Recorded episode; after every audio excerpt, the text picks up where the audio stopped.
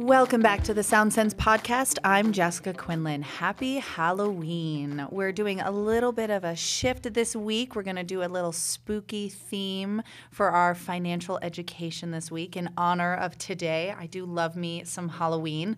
I'm excited to trick or treat this evening with my daughter, being the little mermaid. I hope all of you out there have fun, exciting Halloween plans, and I hope the weather behaves it's been beautiful here in Colorado, but you never know on Halloween night. Sometimes it shifts and all of a sudden we have a blizzard. It's very fun for us parents. Anyway, back to the more important part. I have two great spooky guests with me today. Bree Shalito, our Senior Manager of Community Impact. Hello, Bree. Hey, Jess. And Katie Griffin, our Community Education Supervisor. Hello, Katie. Hello, happy Halloween. Let's dive right in with some spooky challenges. Bree, can you start us off with the ghostly spare change? Absolutely. So with this one, any of those ghostly spare change, if mm-hmm. you're a cash user that would just otherwise collect in pockets and on top of tables, find a spare change jar or container to set those in. If you're someone that's actually not using cash or coming across change, you can do that electronically too. Have a goal to transfer anything extra or anything in addition to what you spent. Let's say you spent $10.50, just move that 50 cents right over. And there are some programs that help you do that. But the idea of thinking about what those things are and getting them moved over into a savings or even an investment account, just what those kind of unnecessary expenses are, or especially if you encounter kind of a, a spooky financial temptation. Temptation instead of buying something that may have been unnecessary thinking in terms of how you can how you can move those around and just kind of challenge yourself to save a little more on what would have been an unnecessary purchase I love that. That's fantastic. All right, Katie, let's go through our cursed subscription challenge. Yes. So subscriptions are everywhere. Amen. Everywhere so we look, so it many. is so spooky. it feels like we're signed on for life too Agreed. Yes. Forever.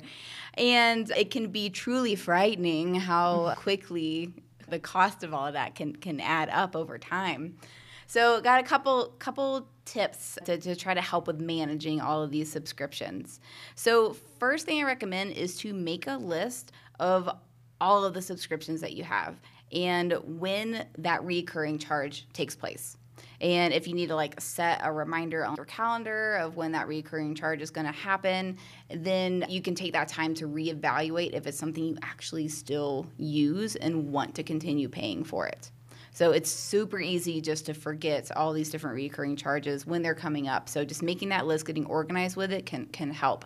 And especially with those annual subscriptions that like a one time a year that charge is going to come through, those can really sneak up on us. So, again, setting those reminders ahead of time when that's going to be coming up so you can reevaluate, see if it's something that you actually want to, to keep paying for.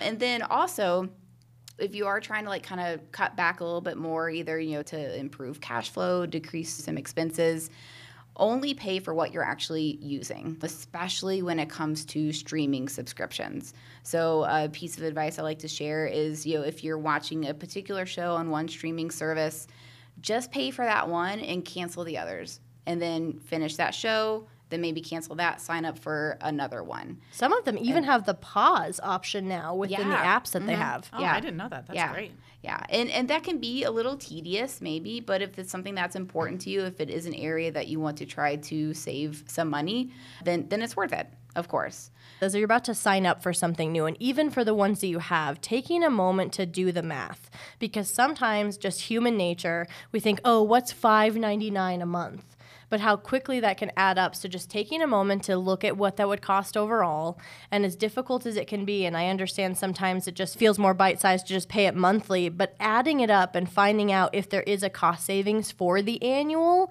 is definitely worth it because some of them offer quite a discount if you pay it all at once. And I understand that can be difficult for folks to do, but just truly doing the math, looking at it, seeing how much it's going to cost you for a year. And, like I said, it does feel like we're signed on to some of them for a long time. Like I don't know how I'm going to get rid of Amazon Prime. Amen. I'm not. Yeah. I've, I've just decided I'm not. And that's okay. And if it is more cost effective to pay the annual instead of like every single month, then whatever the annual cost is, break it up into 12 months and whatever that amount is, set it aside every month so when the annual charge comes up, you already have that money to, ready to pay it. Oh, that's great. It's already advice. worked into your budget. I love that.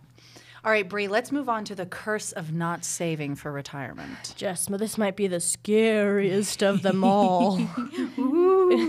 Not to get real serious, but I think that one of the one of the scariest things sometimes is time, and time is 100%. against you when you're not saving, specifically for those long-term goals like retirement.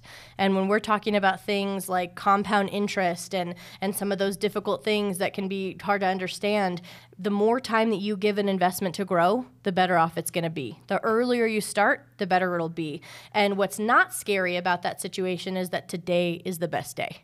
Mm-hmm. Get started today. Take a moment to evaluate. Given some tips here already, but take a moment to evaluate. See if there's something that you can be doing. See how much you're putting aside to those, especially those of you who are in employee sponsored retirement plans. If your company offers any sort of match, please at least ensure you're working towards getting to that number because otherwise you're leaving money on the table that will be valuable dollars and will continue to grow over time. Mm-hmm. There's plenty of other options. We have other podcast episodes specific to the retirement topic, so would definitely recommend to listen there, but just making sure you're you're maximizing what you can to save for those goals later. That's fantastic. All right, Katie, how about tricky temptations avoiding impulse spending? Yes, impulse spending gets us all. I know what to look for, and I still catch myself doing it. Mm-hmm. You almost feel like you've been put under a spell, and you know, as you're being drawn to, to make this purchase, you, you know, weren't even planning on doing it. So a couple couple things that, that we can kind of consider.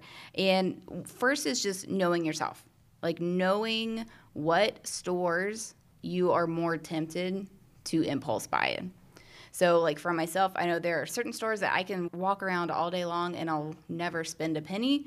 And others, like I'm really into outdoorsy stuff and camping and snowboarding and stuff. So, if I go into that type of store or shop, I have to have a plan going into it. I have to have a list. So, if you know you're going shopping in one of those establishments where you are more tempted to to impulse buy, make a list ahead of time and do your very best just to stick to that list.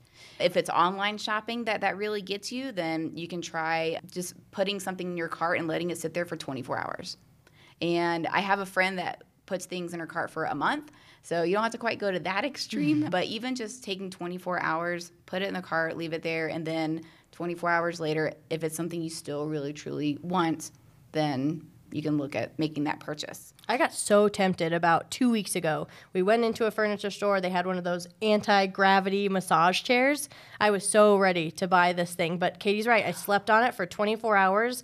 The next morning, I was like, where am I going to put this? That is quite a bit of money. Just taking a moment and getting outside of the emotional piece of like that, that mm-hmm. massage was great. Yes. But is it worth the money over time? So, yeah, 24 hours. That, that's great, Katie. Yeah.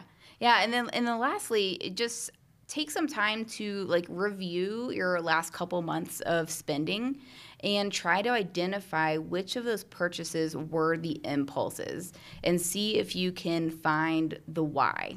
Like the why mm. we're making those impulse purchases. Is it purely a habit or does it seem to be kind of this like a repeat, the same thing that we're always, you know, considering an impulse buy?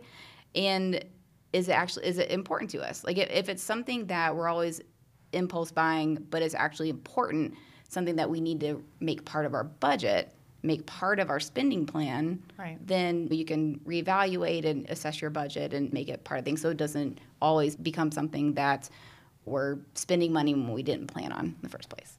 On some of the social channels, have you guys heard this phenomenon of, of girl math? Has been a thing coming Yes, up lately. Yeah. girl. One, I'm I am an impulse shopper for sure. It's a Same. it's I've been I working it. on it for mm-hmm. years. Yeah, but I got to own it. And so one of the things that helped me a lot was removing myself from some of the emails for sales. Mm. That one's a big one for me, especially for some of those stores I really love because in my mind and in the in the vein of girl math, I didn't want to lose money on this Of course not. by not spending on those things. So just knowing yourself, knowing what those triggers are, knowing what some of those pieces are going to make you want to spend, removing myself from the email list was probably one of the better things I could do. I think they have a reel now. It's like dog math now too. But I can't remember. Dog math. Oh my goodness. ay, ay, ay. All right, so Bree, let's move on to automating your saving spells. Can we talk of this? This is where the real good witchcraft and wizardry can come into play. There are some fantastic methods that you can use, and especially when it comes to automating right through your online banking, are some tools that you can set those up. So just putting things right away. Even better is ones that you never get to see at all. So if you can set up with your payroll, that's even better. If before it even hits the account, it can be going into savings. So, like Katie talked about earlier, evaluating your spending, seeing what is there, seeing what you're already doing. I know some people like to be hands on with their money, which is great.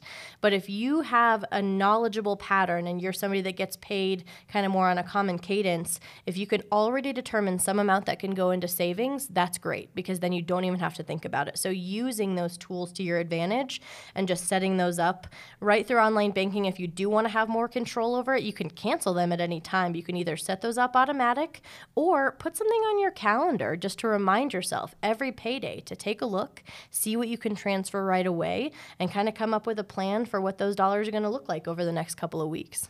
That's great. I love that. Anything else to add for Halloween? Have fun. Yes, have so much fun. Enjoy. Eat all the candy. Wait, actually, no. I do have a question. Are we? What's our candy? What's our go-to candies? Are we gummy? Are we chocolate? Do we have me? It's Milky Way, 100%. I will eat all of my daughter's mm. Milky Ways. She will eat all of the gummies. It's grand old time. I gotta go Twix and Skittles. Oh, nice. Okay, it's For a little me, bit it's of chocolate. those little bit- Twizzlers you can only get around Halloween. It's a totally different flavor than any other Twizzler, but it's the thicker ones in the weird package. You can't find that outside of the holiday. That's the So one do, for So do me. you stock up on them this time of year? So you have them year round? I try not to. Okay. No. But when they're around and there's a random candy bowl and I see that Twizzler, that that's definitely for me. Yeah, no, I feel that. Swedish fish are another one that like. Ooh, yeah. Nope, I got a five pound bag of those many years ago. Ate a lot of them all at once. It's it, those are a no go for oh, me. Oh, so now you. yep, too many at once. Fair enough. So, you know, unpopular opinion, I don't like Reese's. I know. I'm one of those people who don't like mm. Reese's. So if you like Reese's, you can have all of mine. We're gonna have to wrap this up. Yeah. that brings us to the end of our show. Katie, Bree, thank you so much for being here. Thanks, Jess. Thank you. Thank you for listening to Sound Sense from Ent Credit Union. Be sure to follow our podcast as well as rate and review us. I'm Jessica Quinlan. I will see you next week, same time, same place.